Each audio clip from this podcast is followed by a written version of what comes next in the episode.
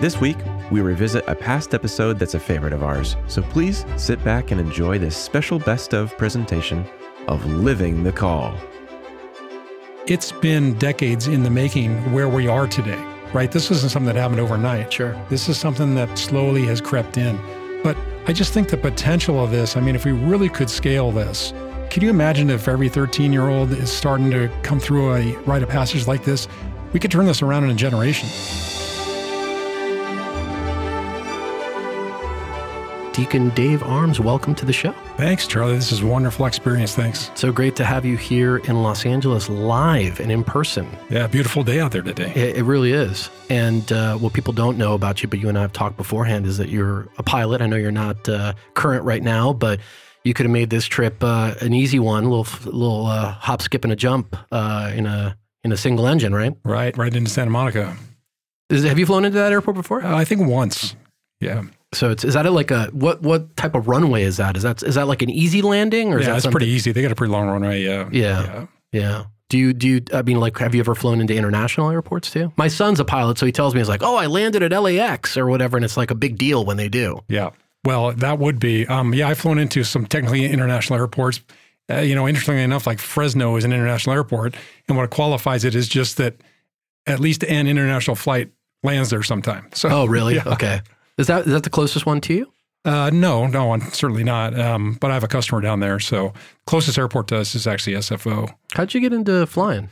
Uh, just something I always wanted to do. Um, remember going on trips with my grandmother to visit her sister in Kansas at five years old, flying Trans World Airlines. Wow. thinking, wow, this would be really cool. TWA. Exactly. Yeah. was that one of those DC nines or It was a 727. Yeah. 727? Yeah. And there's something about just aviation that you Yeah. Just kind of latched onto it. Yeah. Yeah. Went to trade school for college to learn how to be an aircraft mechanic. nice. And um, ended up uh, getting a job for a major airline up in San Francisco.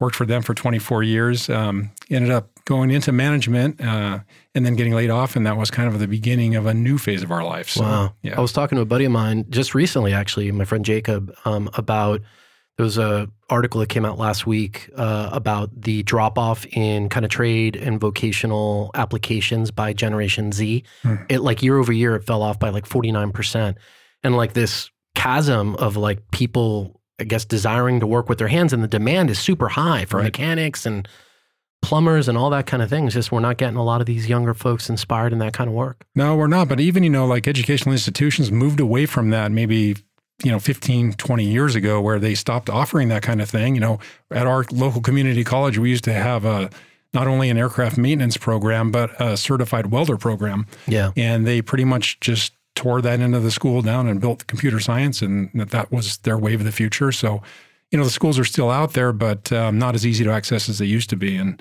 maybe not at the community college level like when when I went, where it was, you know, virtually free to go. we had wood shop and auto mechanics in, in, in my high school and it's like a lot of kids went to that and then i think like at some point we just so overcorrected to this idea that you know you go to high school and the only option is like a four-year school and i can understand a little bit about where that came from but the the downside especially in a place like la is like if i need an electrician it's going to take me three weeks to find one Right, right. Yeah, we had a wood shop and an auto shop in our high school too. And I remember our auto shop teacher had quite a sense of humor and his said, Our motto here at this shop is you drive them in, we push them out. I like that. yeah, no, I think it's it's a real. I think there's also a spiritual dimension to it because the idea of using your mind and connecting it with your hands, right? This whole like mind uh, body connection is something that is, um, you know, deeply a part of our faith. But if all we're doing all day is staring, like you know, sadly, like what I do, it's like I just you know I type emails and look at digital media all day, you can lose sight of like a part of who you are, right? So there's something really beautiful about trades and working with your hands and building and knowing how to do things. And I'm kind of concerned about what that means for us as a as a civilization, frankly. Right, exactly. Yeah. My friend, um, uh, who's also been on the show, Rory Groves, wrote a book uh, called Durable Trades. I recommend it highly to anybody, but it, it talks about like how if you look at civilizations over time, they've always had these sort of fundamental trades that they've done. And that the moment that, you know, you start to lose this sort of baseline of these base trades, right? Things like farming and building and whatever, you get into this really inverted kind of setup that usually is catastrophic for that particular civilization. And he cites like different historical examples of it in mm-hmm. the past, but um, I'm not a, like a blue collar guy myself, but I'm always encouraging people. It's like, hey, there's other options. There's things you can do. Exactly. Yeah. And I think, um, you know, this touches on, you know, something I want to talk to you about. There's a lot of stuff I want to talk to you about, Deacon Dave, but one of them specifically ties to like how we actually talk to, you know, younger folks and obviously career advice and things like that and options that exist is one of them. But the other thing that really was interesting, I talked to your son and I talked to you, and I've talked to you once before, and that's why when we decided to do the show, is this idea of something else we've lost, right? Which is the notion of rites of passage, mm-hmm. right? And to be honest, I'd never really thought about it in the way that you and your family have have done this. And we'll get into this about how you've sort of recaptured that particular moment. But that's something else that we've lost, right? This sort of transition from boy to man and, we've lost in a variety of ways. Maybe ceremonially is the easiest way to identify, like, hey, there there might have been this thing before, but now it doesn't exist. But it's been a very gradual thing. And when when I look around, and after talking to you and to talking to your son, I see how an incre- what an incredible like opportunity that is um, to you know kind of help really bolster the creation of you know solid, faithful um, you know men giving them that moment of transition, which we've kind of lost. Right. And when you say we've kind of lost it, you know, it's not just limited to us here in the United States. Um, I was talking to our parochial vicar at our local parish who's from Nigeria. And uh, I gave him a copy of our book, and he looked through it. And um, I asked him, you know, are there rites of passage for your young men? And he said, you know, there used to be, but Western culture has really moved in and kind of pushed that kind of thing out. So yeah, this is a this is a big deal. Where did this sort of the genesis of this notion come for you? I mean, you have a very personal experience about your own kind of rite of passage and some of your family history, but like walk us through how this became something that's like, you know what, this is important enough for me to write a book, for me to dedicate some time to this as a as a as a as an overarching idea. Right. So first of all, to get started, let me give credit where credit's due. The actual writing of the book, you know, with the lion's share of that done was was done by my son Stephen. Um, I had started the book uh, back in 2016 when, within a six week span, we lost both my mom and my father in law. Mm. And um, we had, my father in law and I had come up with this tradition for our family. And we, over the years, had kind of perfected it by doing a number of these rites of passages for our sons and for my nephews.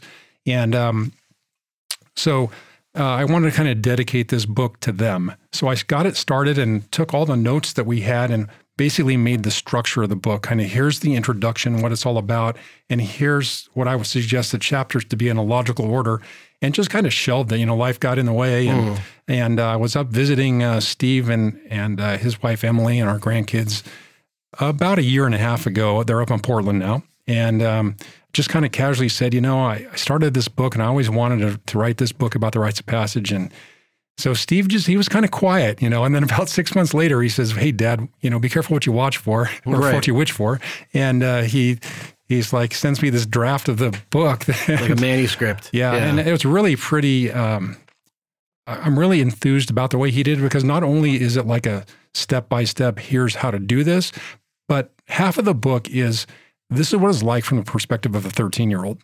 So I think he really captured mm. um, a, an important aspect of it there. The, the name of the book is Milestone to Manhood, That's right. a Christian rite of passage to help your son make the leap from boyhood to manhood. It says it all right there. Go back for a second to the com- the the relationship with your father-in-law, though. Okay. Um, in other words, even before you said about this notion of, hey, here's I think something important and how it should look there was some moment of inspiration or some series of moments of inspiration. Like what was what were those? Right. So he, you know, he was a guy that I really looked up to. One of the great mentors in my life. Mm. And, um, you know, I had come from a broken family. So I grew up without a father figure in the house until I was 15 years old. So, um, but, but I, and I knew, you know, fundamentally it, deep down inside, I don't want it to be that way when I have a family. And, you know, um, my wife her pastor at her local parish used to say all the time. I remember him saying this several times. You know, when you get married, you don't just marry the person, you marry the whole family. Yeah. And in this case, that was a real plus. I mean, mm. I really uh, looked up to their parents, the way they raised. They had four daughters. The way they raised them, they all had a um, a strong faith. I mean, one of them um, has left and gone to a Protestant church, but you know she still is a believer. Um, but just the way that you know when I first started dating her, um, how much they cared about the guy that was going to take their daughter out. You know, come on in, sit down, let's have a cup of tea, and just talk and get to know you. So. Mm just that their involvement in their kids' lives was really something. And they had such a strong marriage. Um, they were a living witness to the faith, and and um, of course, my wife probably had the biggest influence. But they were up there as far as my conversion to Catholicism, and they just lived the faith. They never really um, tried to convert me verbally, but um, you know. So anyway, I looked up to him, and having this background which was difficult. Yeah. But also a blessing because I knew that I I wanted it to be different from my family. Sure. It's like in the absence of, you you saw the contrast because you missed it. So when you saw it, it's like that's what it is. Exactly. Yeah, that's what I want to see. And I saw him kind of as a spiritual leader in their family, not only in their nuclear family, but in their extended family.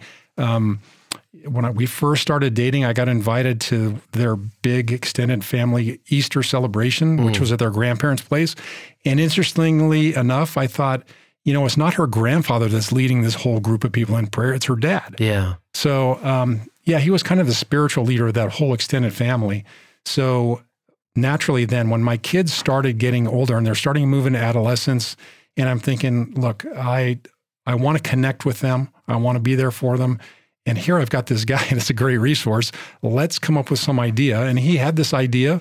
Um, why don't we have a meaningful weekend for them where mm. basically the goal of the weekend is to take them away from home.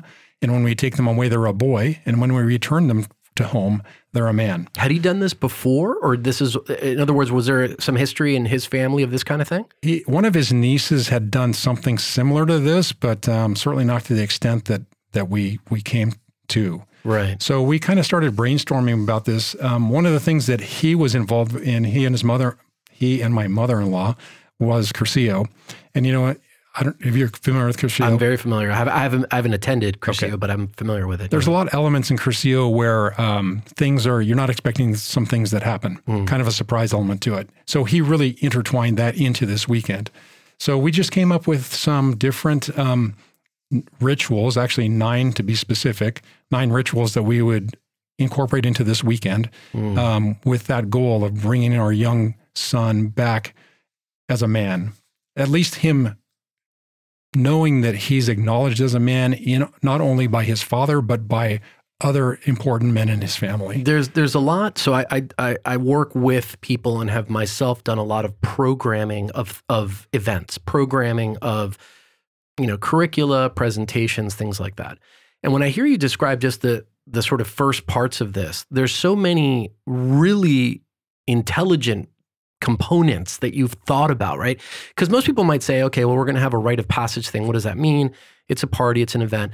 But there's a few things that you've mentioned that I think are critical. Number one is this idea of of not doing this in the typical place, right? We're going to go away to somewhere there's tons of examples of that kind of thing scripturally certainly right jesus always left right he was always gone in fact it's funny i'm watching this the, the chosen series uh, the, the third season of the chosen has just been released and it's become almost like a little inside joke among the apostles in these episodes. It's like nobody knows where jesus is. He's he's he's somewhere else. He's he's gone away. But how important it is to retreat from the everyday. And of course we have that in our spiritual life. We go on retreats and that kind of thing.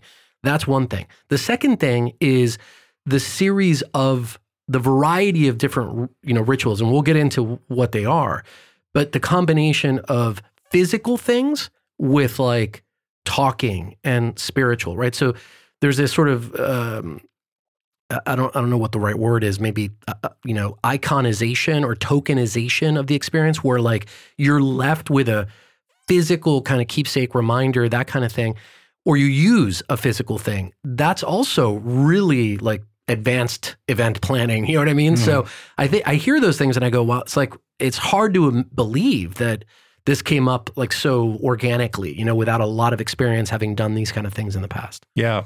Well, I mean, it was there was some trial and error with it. I mean, every time we did it, obviously the first one was our eldest son, And uh, we always had a component of when we came back, maybe a week or two afterwards, any of the involved guys that could make it, we would take our son out for coffee or breakfast usually, right? And um, just talk about, well, what did you think about that weekend? And what what did you like the most about it? Was there anything that made you uncomfortable? You know, how could we improve it? And so every time we did this, we kind of perfected it a little more and a little more. And so we've been doing it, you know, for the better part of 20 years. And um, now that all our sons are past the age of 13 and all our nephews, you know, it's kind of a, always one of the aspects of it is they don't really know what's coming. Yeah. So we keep this as a family secret. It's their job once they've gone through the rite of passage not to let their younger brothers or their younger you know, cousins know, know this is it. coming. Yeah. So, um, and yeah, that's a, those are two other cool things about it, right? This whole idea of getting feedback first of all and making it iterative, so you're always building upon it, and then this sense of like this is something special. You're not really gonna, you shouldn't really talk about it. Let that person experience it for themselves. Like you have all the little pieces of a really successful recipe for something transformative. I guess is what I'm saying. Right, and even one of the components of this, you know, debriefing afterwards, it just solidifies that fact that hey we see you as a man now and your contribution to this is important and we're going to incorporate it. Sure you've got a responsibility now right to kind of carry this thing forward. And part of it is that you know you, you, you don't just blab about exactly what what happens right? You got to leave some of that mystery behind. Right. So your older oldest eldest son was the first person to go through this? Right. And, and so break down the freshman effort right? So this was one person going through this experience or right. was it okay and how many other men were involved in this? So th- my father-in-law and two two of his uncles. Got it. So four people together, four adults with the at what age was he your son just turned 13 this was all done in our case it was all done right around their right on or around their 13th birthday and any significance to the picking of 13 yeah actually we did some research on that and found that that's really kind of the sweet spot where traditional rites of passage are done around that age 12 13 years old um, and there are some good reasons for that. And, you know, we do get some feedback. You know, doesn't that seem kind of young to tell a guy that he's a man? Um, but you know, at at that age, they're kind of still open to some unsolicited advice, maybe especially, and this is why it's important, is not only the dad, especially from other men that they look up to. Mm. Um, so they're kind of open to that advice. Um, and they're not so set in their ways. And, you know, you do this at 17, 18, 19 years old, you know, and by that time they know more than you do, right? And and they could have gotten into a lot of trouble that we're hoping to help them avoid getting into by having this rite of passage in the first place. It is a kind of a trick, not tricky. It is a very important moment, that 13, 14, that, that sort of age range, because even though somebody could say, well, you, you know, it's a little weird because you're not yet a man, true, but you're also definitely not a boy, right? Right. Or you're in that moment where you're starting to grasp for what's coming next. And it's really critical, you know, at that particular moment. Um, obviously, I know uh, the bar mitzvah traditionally, right? The Jewish bar mitzvah happens around that age. Um, in the Hispanic culture, for girls, there's something called a quinceañera, which you know well now as a deacon, right. which is around 15, right? But so that is the, it definitely feels like the sweet spot to have those kind of conversations. Yeah, for sure. And you know, getting back to um, you know what you said about withdrawing and Jesus withdrawing, and you know, um, there really are three elements to a rite of passage. Mm. And that is one is the withdrawal because we want to take them out of their comfort zone. We want to take them somewhere that they haven't been before, um, just so it's new to them and they don't have any baggage about where they're at. Um, and then we propose some kind of a challenge to them. Um, and as we'll talk about through the rituals, uh, that's how we do that. And then reintegration back to the community. Mm. And, you know, if you think about it, Jesus had an ROP when um, he, at the finding of Jesus in the temple. Um, he was out of his element because his earthly parents had left him. And um, he was challenged because he taught, interpreted the scriptures t- to the elders, right? Yeah. And then um, reintegration, he was reunited with his parents. Um, and being reunited with new parents, he was a new man, right? He was in his father's house. Mm. So those are the elements that we're trying to always get across. And that reintegration is also kind of celebratory too, right? It's like, oh, I mean, think about that scene. It was everybody was ecstatic that they found him, and it, oh my gosh, our whole caravan was looking for him for three days. Very much so, and that's um, that's one of the last. Uh, actually, this is kind of the last uh, ritual that we have is just a regular birthday party back at home with his family, with his friends, and um, you're just kind of celebrating um, his new found identity um, and again without letting the cat out of the bag. Yeah, for sure. And and, and I'm I'm guessing that this is something that has to settle with the young man for a number of I don't know weeks, months, years before he really fully appreciates exactly what's happened. But I am curious about what kind of feedback you got from that first effort. Like when you asked him, when you had that debrief, and you're like, okay, how'd this go for you?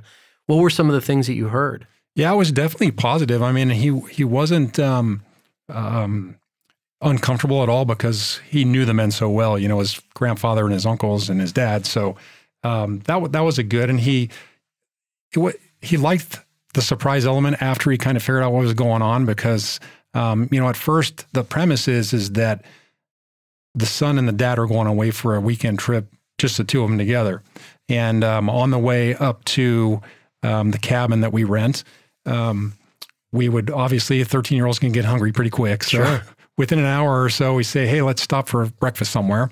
And we go into a diner somewhere and lo and behold, coincidentally, all these other men in his life are having breakfast there. Oh wow! So okay. he's a little bit blown away trying to process what is going on here. You know, and they just they just you know latch onto the journey at that point. They really do. I mean, that at that point, someone explains to him what's really going on. You know, hey, we oh. all we're taking you away for this weekend because we we we think it's important for you to know what we think it is to be a virtuous man, and we're spending our time to do it. You know, we've got uncles that traveled in from different locations. They made an effort to do this. They were oh, away from their families, and Yeah. you know, the gravity of it kind of hits them then.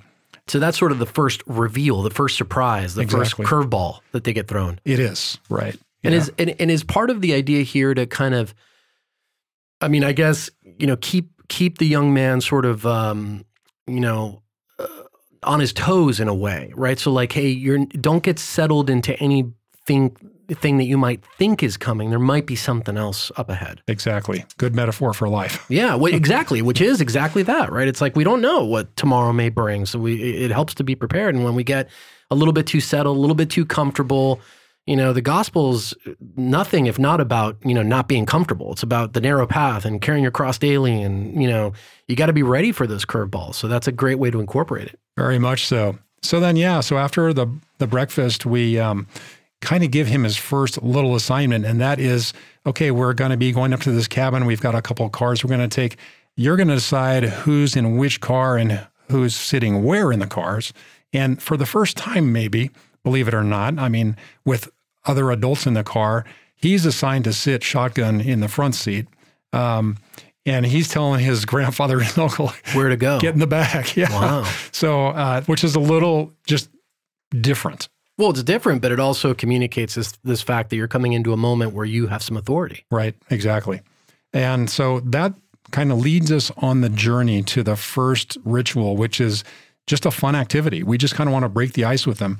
Um, so you really want to know, you know, you know, want to know your son well and what would resonate with him. So, for example, um, you know, Stephen, the one that wrote the book with me, his thing was fishing. We took him fishing, and um, but that won't work with everybody, right? But do they decide what they do, or you have already decided? We've for them already what decided Okay. what we know what what they like. So um, with one of our nephews, we went go kart racing and did laser tags. Um, another one we went spelunking, and you know we did water slides one time. So you know the the list is endless, but you just really want to do something that he's going to enjoy. So it's kind of like he's already kind of had this initial shock and not too sure what's going to go on. So let's get any kind of ambition or ambivalence down Hmm. and um, uh, you know just start having a good time So this would be, is this on a, this is a three day thing, the whole thing, right? well it really i mean yes and originally it was but we, we ended up kind of condensing it into two Into two two long days.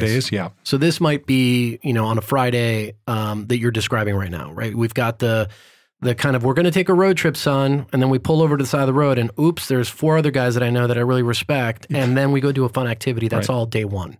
that's all part of day one Got yeah. it. yeah Okay. day one's a long day actually Yeah. yeah Starts off in the morning, probably. yep Okay. Very good. All right. So then after we're done with the fun activity, we head to wherever we've decided we're going to go. Um, usually for us, it's been a cabin, and it's been um, an important element that this cabin has at least at either a fireplace or a wood burning stove, um, because fire is going to be an integral part of the weekend, actually. Mm. Um, So that leads us into our second ritual, which is known as the entrance ceremony. Mm. So in the entrance ceremony, this is when we're going to, you know, transfer everything from the vehicles, food, supplies, and wood into the cabin. And um, before we enter the cabin, one of the men, we just did it that it was it was myself for my sons, um, would read from the book of Exodus, uh, chapter three, verses one through fourteen, where Moses encounters God in the burning bush. And um, so the we, verse, the verse on my website, uh, it's one of my favorite verses Really? ever. Yeah, when God, you know, calls himself the great I am. Yeah, Right. So yeah, that's that's an important aspect of the weekend, and we, you know, we just want to kind of convey the message that you know you're going to have this relationship with God, and you want to keep that fire always burning. Mm. So part of the weekend is is that it's His responsibility not only to start the fire, and and that's not like that's not a rite of passage in itself. I mean, if he needs help starting the fire, one of the adults will help him, but it's his job to keep it going all weekend long. Oh, got it. Okay, so he's got to stoke it, get new tin, uh, new new wood for it, et cetera, and just keep it burning, or assign someone to do that. or assign somebody to do that. So what they end up doing is uh, we take shifts, and so you know, it might be from two to four in the morning. Uh, Uncle Dan, you're the one who's going to be waking up and stoking the fire, and then so these are more decisions that he gets to make and delegate his authority. And Has anybody ever picked themselves for the graveyard shift? Curious. people um, are always open to volunteer for it, but we let we let him make the decision. Okay. Yeah. Gotcha. Yeah, super symbolic. I mean, all this stuff is really, really great. Um, is the is the is the Exodus uh, verse also as a way to kind of dis, uh, you know have some kind of notion that this is holy ground? Absolutely. I'm glad you brought that up because another uh, component of that is that everybody removes their shoes. You know, God told Moses to remove his sandals because he was on sacred ground. So we claim the cabin as sacred space and that we won't be wearing our shoes in the cabin. In fact, we won't be coming and going out of the cabin until the weekend is done. Really? Okay. Right. So it all happens inside. That's right. Um, okay, so we're in the cabin now. So by then it's getting close to dinner time. So we're unpacking food. That and, and by the way, you know, when you asked who was all involved with this, is not only the guys on the trip. Obviously, I mean, Sure. the mom, my wife was, you know, huge in the planning of these and, um, you know, cooking the the types of food that they like. We so we're just going to basically heat it up when we're there. But again, this is an opportunity for him to say, okay, I want dad to do this to prepare dinner. I want my uncle to do this. I want my grandfather to do this, and you know who's going to clean up and who's going to. So it's another delegation um, opportunity for them. All right, so um, after dinner, we pretty much just all sit down in a in a living room or something around the fire and have a talk with him. Um, just kind of off the cuff, just what it means to be a man to us. Um, again, what we're trying to um, convey to them is what this idea of virtuous masculinity is. Mm. So, you know, we would just give him advice. I mean, like, um, you know, a man um, maintains a close relationship with God, um, first of all. A man respects women, um, um, telling him, you know, avoid the pornography trap. Um, a man apologizes when he's wrong. Um, a man is honest and not afraid to seek help if he needs it. Um, and he takes care of himself so that he can take uh, care of others. Um, a man defends the weak.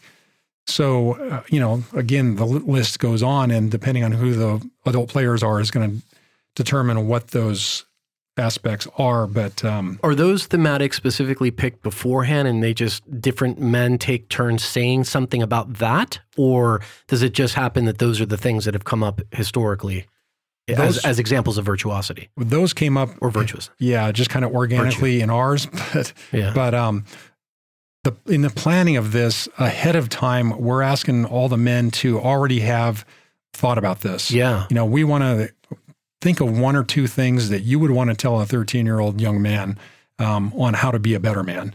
So um, they have come prepared, knowing what they're going to say and why they're going to say that. Okay. And I can imagine also that the the there's some formative experiences for the men too in doing this. Absolutely, yeah. This is um, this is maybe not as much for them as it is for the for the young man, but certainly a positive experience. Yeah. Yeah.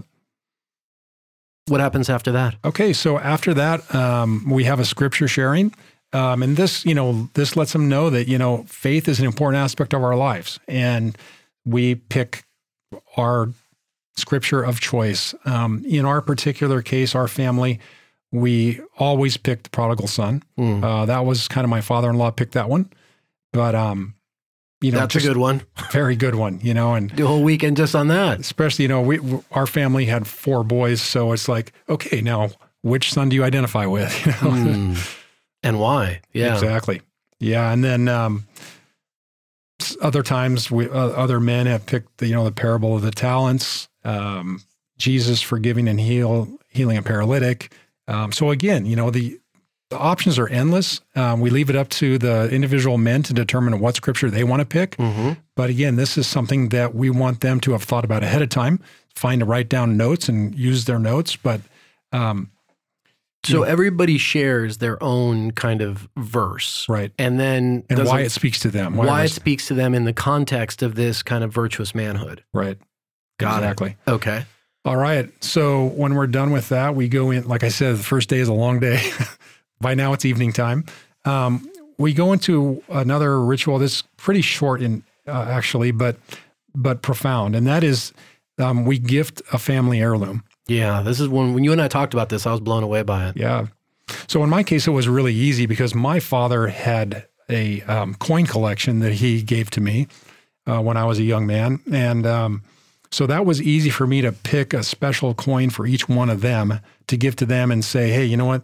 Um, your grandfather, this was your grandfather's coin, and not only is it value, I mean, valuable monetarily, but it's it has meaning to our family. It has has emotional value, and um, you know, this teaches him a lot. Not only, you know, yeah, you're getting this thing, but that we trust him that he can handle this. That you know, we trust him with the responsibility that he can take this on, and you know, maybe one day he'll pass this on to one of his children. And the kid understands that it's a significant token, right? I mean, this is something very special that the man is giving in addition. It's not just like some keepsake. It's it's a it's an important thing, right? Right. So I'm I'm guessing that resonates too. Exactly. You know, it's meaningful, and but yeah, I mean, it, we've had other rites of passage where like a an, an old um, watch was given or something, but just something that's meaningful to the dad, and that the son knows that it's meaningful to him, and, hmm and appreciates that. Wow, you know, my dad trusts me with this now. Then what happens? What are the sleeping arrangements? I'm curious. Like, how does that? You send them off into the like a particular area of the house, or how does that work? Yeah, well, you know, everybody pretty much brings a sleeping bag, and then again, this is Oh, the thing okay. where uh, where the 13 year old will determine who's going to sleep where. So, um, and maybe make it um, advantageous for the sh- shifts who are going to be stoking the fire, right? So it takes a little planning ahead of time. But um, yeah, so then the last thing of the first day is um, we, we give we give our sons a uh, a letter, not a letter, but a, a bunch of letters. Okay. So everybody who's privy to this, um, which would be any of the adults in his family and any um, sibling or cousin that has be, beyond the age of 13, is going to write a letter um, to the young man and just, you know, talking about, you know, positive character traits that they see in him already and how he could develop those. Um, maybe lessons that they've learned through life. sure. Super Um, powerful. Yeah, some advice they might want to be giving him, um, and just offering to be there for him when he might need someone to talk to. You know, That's other than his parents. reminds me of the marriage encounter that uh, happens a lot, you know, in preparation for matrimony, where the you know future wife and future husband will write to one another a letter as they're on retreat. And even though you're always so close to this person, to read their words Right. is just like a whole different animal. I mean, it's totally crazy. I remember myself, we did it up in uh, Santa Barbara, my wife and I, and I remember reading her letter and going like, it, it sounded like in stereo, like in 3D. You know what I mean? It was just so different than just hearing uh, her. Even if she tried to explain it to me, what was in the letter, there was just something really deep and, and important about the written word, and especially in that moment where you're out of your element and you're doing all these different things and you don't know what's coming next. Like that's stuff that sticks with you forever. It does, you know, and, and logistically speaking, it might not, in fact, it probably won't be that they're going to get to reading those letters that night, night. or maybe even on that trip, but it's something that they have to take with them. And um, you know, you were asking earlier about um, the immediacy of the effects of this. So yeah, there are some immediate benefits, but these things carry on for years. Um, you know, Steve talks in the book about um, how it had a profound effect on some of the decisions he made in college. Um, so, Can I ask you a, a practical question? But I'm sure people in the audience might have this, which is you're talking about 13, 14 year old boy in 2023. I'm assuming there's some rules to this weekend and maybe some rules specific to the cabin, right? So, one of the things that comes up to me immediately is like mobile phones, Mhm. mobile devices. right. Uh, how do you tackle stuff like that? Distractions, maybe broadly. Is there a TV in the cabin? Like things like that. Yeah, that kind of stuff is just put aside for the weekend. Yeah, to the extent, um, you know, we did this first one, you know, um, like I say, about 20 years ago. So It wasn't as pressing it then. yeah. wasn't such a big, big deal. Right. But um, yeah, we, there's really no electronics and, um, of course, no alcohol, um, you know, no profanity, you know. Sure. Yeah. So, um, but yeah, so there are some ground rules, and and that kind of gets to also, you know, who exactly would you invite on this weekend as far as the adults, Hmm. right? You certainly want them to be a male role model that um, the kind of guy you want your son to end up like, right? So, I mean, there's a lot of families where you know you have believers and you have non-believers in the same family, and you know it could be a, a problem in the family. Let's say the grandfather's doesn't believe, but it's like how, how do you exclude him from this weekend? Um, and maybe you don't need to. Maybe just you know, as long as he's not going to sabotage it by saying, "Oh, that's all," you know. Sure. Yeah. But I mean, but it's a it's a good point though because there may be examples of virtuous men who might not be at the same you know point in their in their faith journey, or maybe not even started their faith journey, but they have something to contribute to this, or because they're part of the family, you might want them there. I mean, I'm sure it requires some discernment, but Right. It sounds like that's a possibility too. Exactly. Yeah. So yeah. So then getting back to the letters, you know, the, another great thing about the letters is they always have them with them, right? Like Steve still has his letters, and I think he has kind of like a annual ritual where he'll read Reading them 'em. again. Wow. And um, you know, now, like I said, a couple of his grandparents are gone, so that's what he has from them. So it, it's um, Super meaningful. yeah, Yeah. yeah, it's great. Okay. So that that's day one. Day Wow. one is over. I'm Yeah. already transformed. I haven't even, even done it. I wish I had. great. Well, um, maybe you can be a part of one. Yeah, Certainly. absolutely. Yeah. I'd love that. So day two, you know, we start off with a good breakfast. Then again, he's Is it, a, is it an early kind of bugle call or people just wake up? people just are kind of waking up. I Okay. mean, you know, it was a, a big day ahead of that, and um, you were up late, and various guys were getting up at different times of the night put a log on the fire. So, Yeah. so um, after breakfast, we have what we call a ribbon ceremony. Hmm. So prior to entering the cabin, what we've done is um, each of the men have gotten a stick. Um, and depending on where where it's going to be, you may have to bring your own sticks, right? Maybe two or three feet long, and an extra one for the for the son. And uh, on this stick, we have all pre um, fabricated just some ribbons, and it doesn't have to be fancy. It could just be like an old sheet, and you rip it up, and maybe about one inch wide and a foot long or something.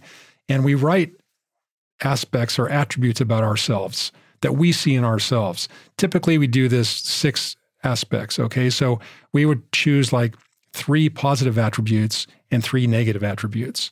So, for example, you know, one of the guys might say his positive attributes are he's faithful, um, he's a hard worker, and uh, he honors his parents.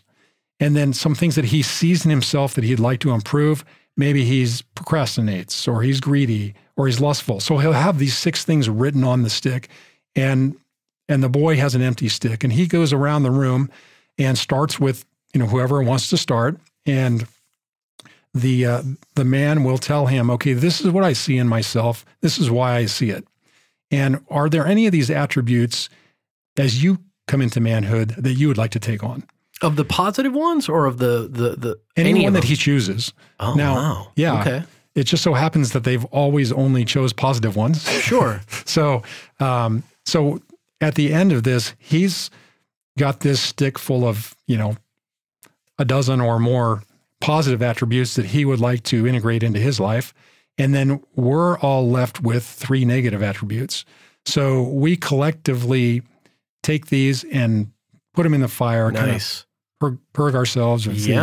these, these uh, negative attributes and say, you know what, um, these are things we see in ourselves that we need to work on. And we're going to be able to do this because we're giving it up to God and we have this community of our believing family that that's behind us. So then it's basically it's like a walking stick kind of a thing, and then around it are these different ribbons. Each of them have a different attribute, uh, three positive, three that we need to work on.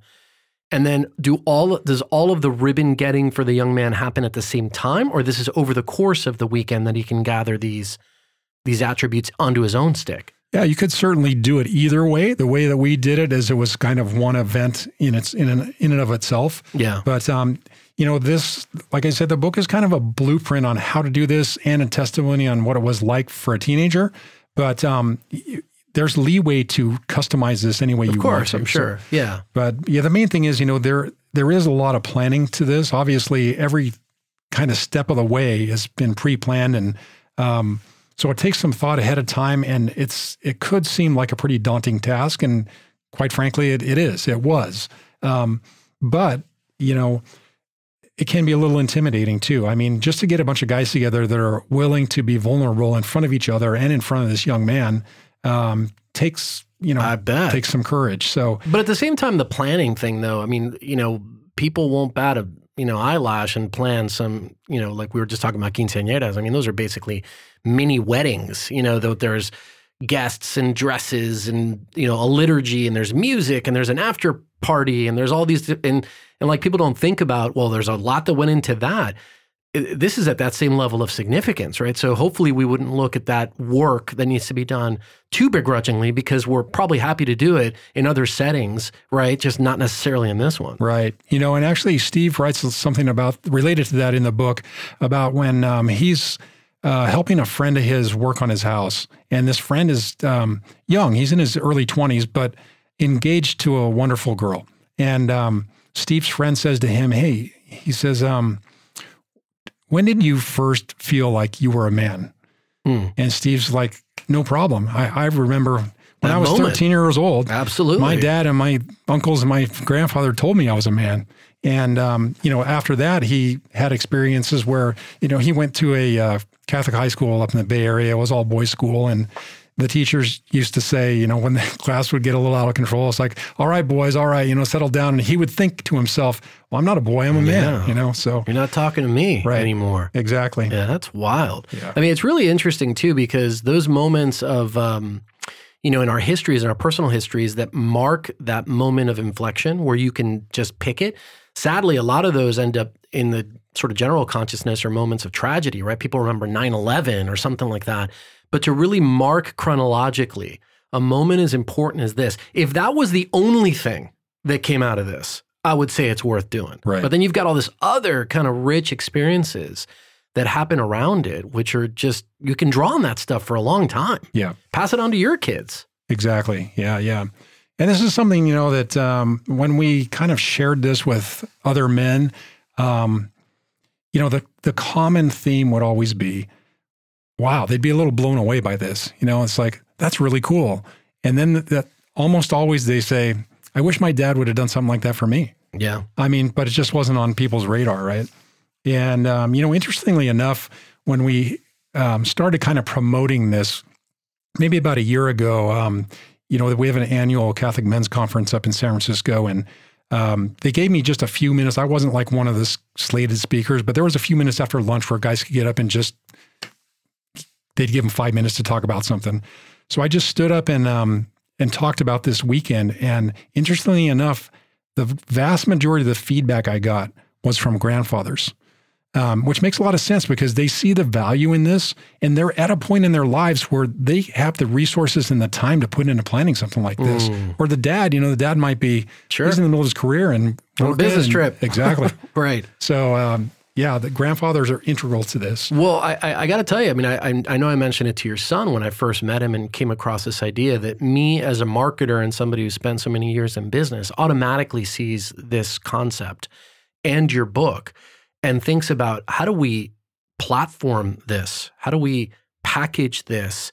How do we express this so it's something that can happen at scale? Exactly. That's like the first thing I think about. It's like th- this should be something that is a a platform that any you know father, grandfather, mother, whatever could look at and go, I want to do this. And what are the tools and the pieces of actually pulling this thing off? Right. So that's like immediately where I go because of how meaningful I think this could be as a platform. Right. And, you know, we realize too that, you know, it's not like everybody has this perfect nuclear family, right? So, um, and especially in those families where there's challenges, you know, let's say it's a single mom uh, raising her children, it's like that's the kind of boy that probably really needs this. Mm. So, um, yeah, in order to to make this somehow just a, a process that that guys can grab onto and and take and run with, would be would be really powerful. You know, no question. You know, I, I personally think that um, you know our problems in society really stem from just men not stepping up and being men. I mean, if you look at so many issues, I mean, just let's just look at the life issue. I mean, if guys were responsible, abortion would be gone, mm-hmm. right? So, um, and you know, even I was listening to one of your podcasts earlier about. Um, I, I, think you quoted a percentage of people these days that uh, are confused about their gender. Oh yeah. And you know, this is this is huge to identify their give them their masculine identity and let them know, you know, you are a man now. So, um, but you know, that whole this whole, if you will, kind of um, degradation of society has taken decades to happen, right? Yes, it has. I mean, in the um, in the process of doing research for this book, um, you know, my dad was a World War II vet, so I was doing some, and like I said, you know, we came from a broken family. He actually ended up moving down to Guadalajara because um, he had multiple sclerosis, and uh, he had he could afford to have a couple guys literally living twenty four seven taking care of him down there, and um, so I wanted to learn more about him to give that to them. So I went online and found out. Um, you know, it turns out my dad was in the Navy. I knew that. I knew it. I had this little flag that he gave me and it said 55th Construction Battalion. He was a CB in the Navy oh, wow. in World War II. So I Googled that and I found out there's actually a CB museum in Washington, D.C. And online, you can get their yearbook. So here I am looking at this yearbook and it's talk, it has like a map of all their, you know, missions and everything and where they started and where they ended. And there's this one picture. It's it's like a high school yearbook. These guys are all in Papua New Guinea with a picture of each one of them, like a you know a still of each guy, and um, you know it's hot out there. They're they're fighting you know monsoons and malaria, and mosquitoes. you know, mosquitoes. Yeah, that's the big three out there, right? So all these guys are in these pictures with their shirts off, and it's like, you know, these guys were there. They had a mission. They made it happen, and they didn't have time to think about Am I confused by my gender? You know, I mean, it's true, right? It's so, true. Wow. Did you see your dad specifically in my, those pictures? Was he my dad's in the, that picture? Yeah. yeah. And you'd never seen that picture before? I'd never seen that picture before. Yeah. Oh, that's wild. Yeah. Yeah. yeah. no, I cool. think that this, you know, because you hit on something important, which is that recognition of the fullness of masculinity is an antidote to so many things, right? A proper understanding. Right. Um, and the characteristics which you've already mentioned of a virtuous man because you know masculinity itself can also be deformed and thwarted and maybe it's more about you know machismo or control or respect or whatever um, but to really focus on the virtuous aspects of what makes a man a man is like i mean how many issues could be solved by just a deeper understanding at the right moment about those things. Instead, what we have is, first of all, no moment for the most part. Right. There's just this sort of slow fade into like, I guess I'm grown now, right? Um, and that's why we have a lot of large boys instead of men. Um, but then there's also the teachers that do pop up at those ages 13, 14, 15. And usually, in a lot of cases, secular examples mostly, there are things that are actually taking you farther away from those virtues. So like a double whammy. So this really, again, why I thought this was so interesting was because you've really hit on something which, yeah, from a civilization standpoint, we probably always known this idea of a, of a, this sort of rite of passage, moment of transition. But just how important that is, because the actors around that moment of transition still exist. They're just not the ones you want, right. unless you can find, you know, a different way to to approach it. Right. Yeah, you know, it kind of takes me back to I remember when our first son went to this school. You know, when he was a freshman, we went to orientation, and the policy there was, um, if your son brings a phone to school, we'll be taking it away from him, and you can come get it. And by the time our fourth son went there, Oh boy. it was, oh, we don't have any paper textbooks. They're going to have to have a device, and everything's online. And it happened Yeah. almost overnight. Exactly. And now it's like, forget about it. I mean, the technology, and look, look at what we just went through, obviously, with COVID, which really even replacing teachers with essentially with laptops and computers. So it's a really tricky time. Um, and what makes something like this so so potentially powerful? Had you have you thought about the the idea of kind of platformizing this in some way? Just as an example, this isn't the right one, but you know, uh, post abortive care. Rachel's Vineyard, I'm sure as a deacon, you're familiar with that. Uh, Cursillo, you've already mentioned it, right? This idea of this is, yeah, it's based on some, there's a method to it. It's based on some research, et cetera, et cetera. But it's also like a, it's like a, a, a program, like a package, like something that anyone can participate in. Have you thought about that? Yeah, we're actually in the process of uh, working through a workbook to the an add-on to the book, um, and it's basically a six-week guide to create a rite of passage. And so, you know, every week you just work on these different rituals. You know, you're planning, you're playing it out. There's opportunity in the book to, you know, think about these things. We introduce the idea to them, and then, okay, sit down. Who are the guys you want to pick? Yeah. why do you want to pick these guys? And then for the guys that you pick, you give them the workbook and then say, okay, pick a scripture that speaks to you. Write it down. Why, you know, what what about it is it that you want to convey? Yeah. So it really That's it. it just kind of takes takes the guy by the hand and um, helps him through the process. So um, What is reception? How's reception to the book been? People who've I haven't read it yet, by the way, just so you know. But I mean, I've only talked to you and your son, but I'd like to. What have people said who maybe haven't been as close to going through these, but have read the book? and like, how, are they impacted by this? Well, all of them have given us positive feedback. I mean, literally, and uh, you know, and some some of them have actually had the opportunity now to do this for their sons, and um, you know, it, it's been a great response. Um, and we st- we're still learning things. For for example, one of the dads uh, elected to do this as a camping trip instead of actually going up to a cabin, which in retrospect was probably a mistake, just because there's so much to deal with as far as you know, pitching tents. And, Sure, the you know, logistics of camping. Right. So um, yeah, I mean, we're still getting getting feedback from uh, from guys that are running through this now. Yeah. And like we said, you know, it's a different world now than it was 20 years ago. But um, yeah, the reception has been been good.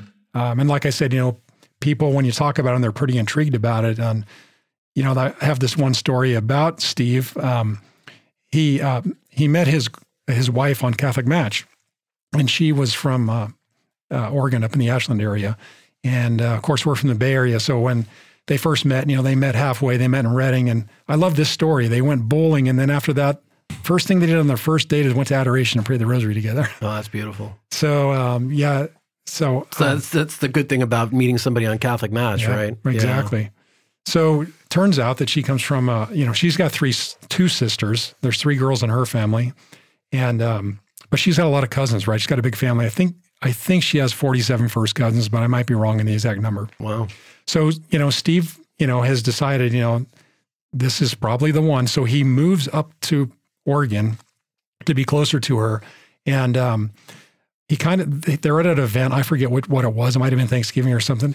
And these cousins kind of get him aside, and they're kind of like vetting him. It's like, okay, are you worthy to be Emily's husband? And so they're asking him all. You know, it's like Sure. boom, boom, boom, Yeah. asking him all these questions. And um, one of the questions was, okay, so does your family have any like traditions? So he's kind of thinking, well, I mean, there's a regular, we get together for Easter or Thanksgiving. And oh, yeah, by the way, we do, we did this one thing when we were 13. And he kind of explained it in there. It's kind of like this jaw drop moment, you know, and it's like, It is. whoa, that sounds really cool. You know, we want to do that for our kids. So, um, yeah, that's, uh, that was, that was, uh, I think part of his acceptance into the family. I think there's a lot of promise in this um, as as something scalable for a significantly larger amount of people um, because you've hit on a really important insight, which is that parents, all parents want the best for their kids, right? I mean, I guess there's the maybe notable exception that proves the rule, but most, let's say, want the best for their kids. And we all realize we're living in a kind of turbulent time. So that that need is there from a market standpoint, right? The demand is there, right? But the ways to do it, right? We get kind of it's like the method to actually achieve some of this. Um, parents need help with that, right? They need, and not just parents, but like people who are interested in the lives of young, you know, young young men. Um, and so the applications of something like this could be pretty broad, maybe even potentially outside of the nuclear family. Maybe mm-hmm. it's, um, you know, maybe there's a version of this that could be applied to other areas of of of, of ministry, right? Um, you know, folks in who maybe have been incarcerated or who've run afoul of the law, or there's so many different ways. But it's just it, it I get the same response. The people that I've talked to about this same kind of thing. It's like, wow, that's really cool. Hadn't thought about that. Wish my parents did it for me. Like to do it for my kids. So those are all the things. Again, I'm a marketer, right? So I look for those things and go like, okay, you might be onto something here. So definitely looking forward to whatever you develop that comes out of this thing. Great. Yeah. Yeah. We would really like to see this, you know, something come out of this where, I don't know, maybe, you know, a Knights of Columbus chapter or someone to take something on like this where they have guys that they raise up to to do weekends like this. That would mm-hmm. be awesome. And I think the workbook is uh, is a step to doing that. You know, and maybe just have even have guys facilitate this and and lead small groups into how to do this.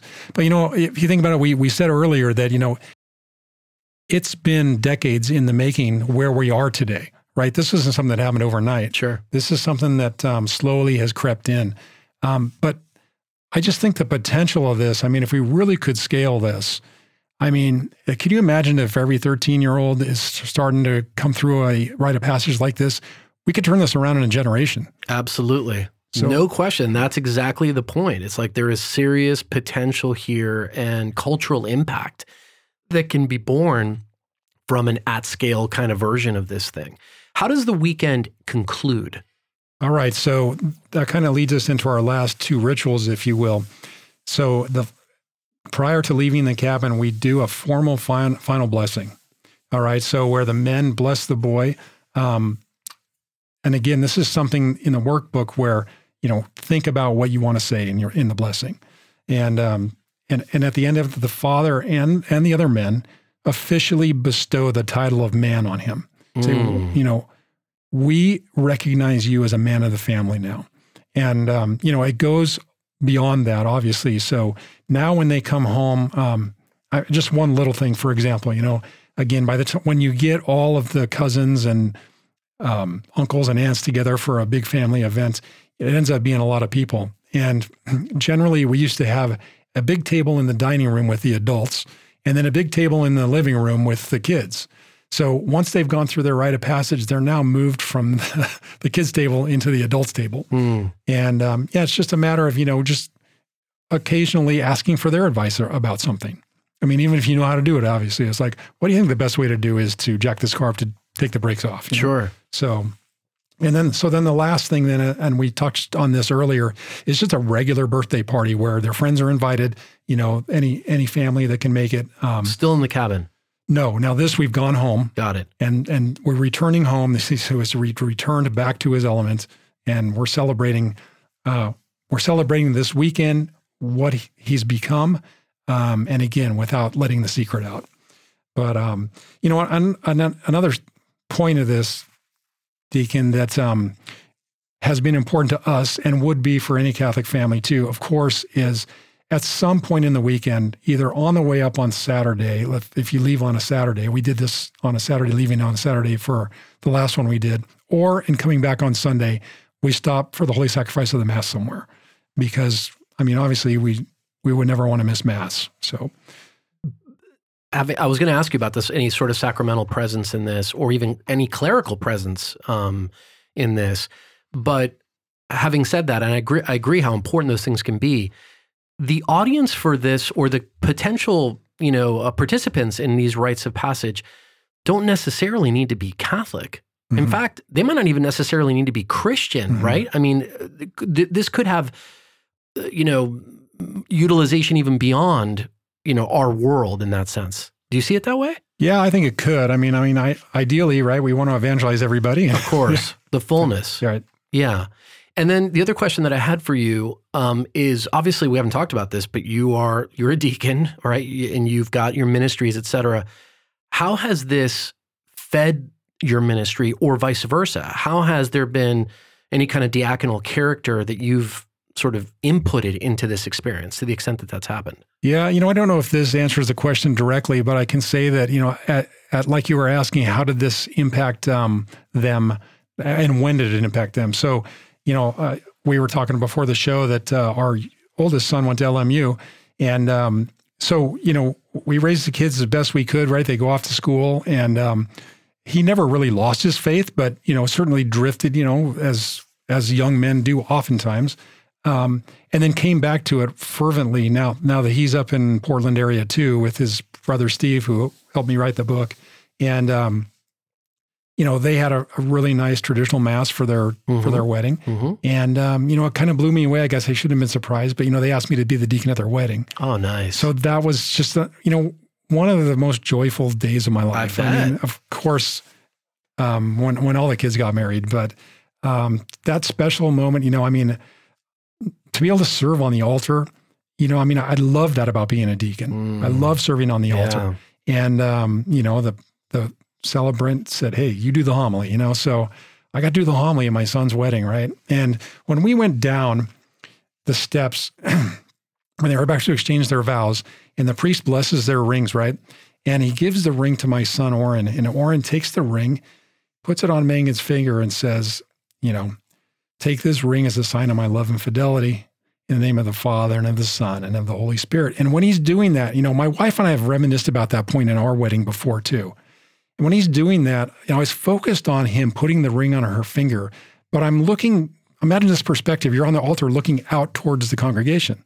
And I just looked up and my wife was right in my line of sight. Mm. And our eyes locked. And it's like, hey, remember 34 years ago when we were doing this? Yeah. I mean, it was just amazing. That's beautiful. Yeah. Yeah. I had an opportunity to serve at, my brother's a priest, and I had a chance to serve at his uh, ordination. Oh, mass. fantastic. And it was, I was recently ordained, I was two weeks old as a deacon. Um, and uh, it was a very, very special experience when we can combine our liturgical ministry um, in those very special, you know, kind of moments. Um, yeah, wow. That's, that's really, really cool. Um, Deacon Dave, before we get to our final segment, wait what? I want folks to be able to we talked about the book right? It's called again milestone to manhood a christian rite of passage to help your son make the leap from boyhood to manhood. Where can folks get that? What other ways because it sounds like you got some things in development what other ways can they keep in touch with what you're up to for the right moment? Right so the book's really easy to get. I mean it's just it's on amazon you know so it's just published on demand. So um, it's readily available there we do have a website. It's just milestonetomanhood.com. Okay. And um, the the cool thing about the website is is that you know it, it, not only does it explain the rite of passage and the things that we talked about this morning, but um, there's actually templates that we've written letters to emails to the guys that you want to participate in this. So it's not like you got to come up with this. Well, what am I going to say? How am I going to convince these guys to do it? It's like, and it'll even say, you know what? Nine months before your son's rite of passage, send this email out. Yeah. And six months before, send this one out, and a month before, and a week before. And so it's just like this thing is turnkey. All you got to do is fill their name in and send the email. And I mean, these are just um, just copy and paste it into your email. It's like we're not asking for your email or anything. It's just this is free for the getting. Just go get it and do it. Yeah, so, it's like a rite of passage kit. Exactly. Yeah, yeah, take all the sort of operational and logistics out of it which yeah. is great. Yeah. It's a huge help. Yeah. Awesome. Well, we'll include that information um, in the show notes. And again, I'm blown away by it. I think it's an incredible concept. I see it as a much bigger platform. I think it's something that can really help to turn the cultural tide. And people are always looking for like, what can I do? What are practical things that I can do? You know, and we hear things like, you know, obviously live the sacramental life, hugely important. Remain in prayer, be, you know, accompany your your children.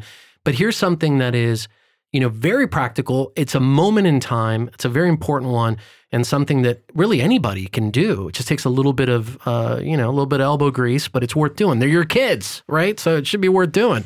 Um, so I, am really privileged that you had a chance to stop by and share this with us.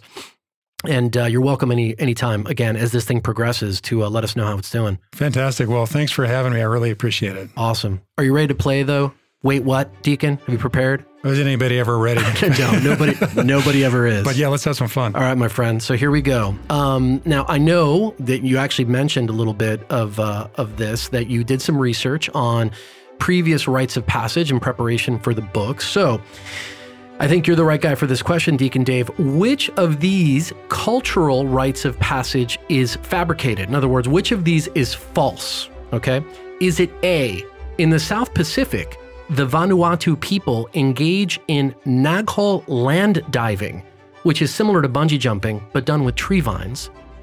Is it B, the Hamar tribe in Ethiopia performs a rite of passage for young men that involves ceremonial whipping and running across the backs of castrated bulls?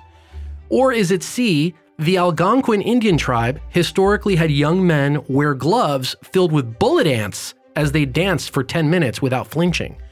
Which of those rites of passage, Vanuatu people doing this land diving with tree vines, the Ethiopia, the Hamar tribe in Ethiopia doing a rite of passage where we're jumping over cows, or the Algonquins uh, having their young men wear these gloves filled with ants and dancing for 10 minutes. Which of those is false? Well, I know that there is a fire ant uh, rite of passage, so um, I, it's got to narrow down between A and B, and I'm gonna I'm gonna choose B. Oh, you were onto something because there is an ant thing, and that's I, I kind of tricked you a little bit on that one because there is an ant thing, but it's not the Algonquins Okay, okay. that do it. So the the, the correct answer uh, is C. The the Algonquin Indian tribe does not have this uh, men, you know, young men wearing gloves filled with bullet ants.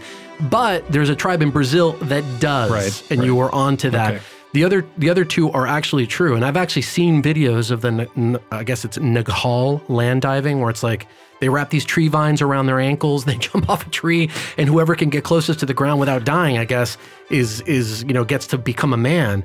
Um, and Who ties who ties, ties the knot to the tree? I, I that's a great point. You know, uh, hopefully it's not maybe the kid, maybe somebody else that looks at it. Um, and the other one is also true about this uh, Ethiopian rite of passage, um, which I guess is very ancient, uh, that involves jumping over these these bulls for some reason. All right, so that was question number one. Question number two, you did talk also about um, your dad being a World War II vet. So this is a true or false question, Deacon Dave. The last Japanese soldier to surrender did so in 1974, nearly 30 years after VJ Day. True or false? I'm gonna say that's true. That is true. In fact, the, the, the man's name was Teruo Nakamura, and he was an indigenous Taiwanese soldier, joined the Japanese military at the beginning of the war, and he assumed the war was still raging on while his unit fled into a jungle in Indonesia, and he survived on his own, foraging for whatever food he could until he was finally found in December of 1974. That's crazy. Talk about a rite of passage. there you go. It's a 30 year rite of passage. Okay. Last question for you. Doing great? Here we go. I know you're also into aviation. So, again, custom design just for you. On September 18th, Deacon Dave, the church celebrates the life of St. Joseph of Cupertino, a mystic who was perhaps most famous for his ability to fly. His father, a poor carpenter, died before his birth, and his mother, who was unable to pay the debts, lost her home and gave birth to Joseph in a stable at Cupertino, Italy. Uh, Joseph began having mystical visions, et cetera, et cetera. We know a little bit of his story, but he is the patron saint of two very important things in the area of aviation. One of them is he is the patron saint of aviators. What is he additionally a patron saint of that ties into how one becomes an aviator? It has to do with some of the education, but It does. Yeah.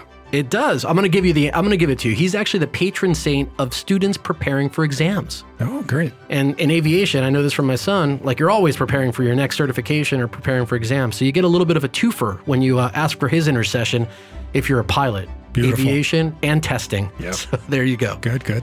Deacon Dave, what a pleasure to have you on the show. Real privilege. Uh, thank you for sharing your story with us. We'll include all the stuff in the show notes and, and I encourage everybody again to check it out. Thanks for stopping by. Thanks, Deacon Charlie. It's a privilege to meet you. And if you're hearing our voice, that means it's time to subscribe. Share this episode specifically with somebody you know who may have a son ready for that rite of passage and give them this kind of, uh, you know, kit on how to do this in a very meaningful way. And we'll see you again next time on Living the Call.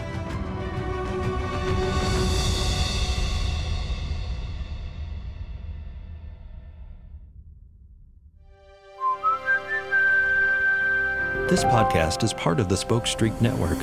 For more great podcasts, visit spokestreet.com.